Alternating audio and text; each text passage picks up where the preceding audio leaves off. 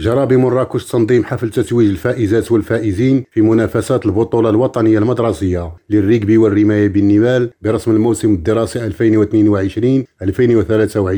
وشكلت هذه التظاهرة الرياضية التي نظمتها وزارة التربية الوطنية والتعليم الأول والرياضة بتعاون مع الجامعة الملكية المغربية للرياضة المدرسية وبتنسيق مع الأكاديمية الجهوية للتربية والتكوين لجهة مراكش أسفي. فرصة للتنافس وبروز مواهب رياضية وكذا للتعرف على الموروث الثقافي والحضاري للجهة. وعرفت البطولة الوطنية المدرسية للركب والرماية بالنبال مشاركة حوالي 370 تلميذة وتلميذا من مختلف جهات المملكة ينتمون للفرق التي تأهلت عن البطولات الجهوية حيث تم إجراء مجموعة من المباريات لتحديد المتأهلين للمباريات النهائية في جميع الفئات. العربي عثماني مراكش ريم راديو.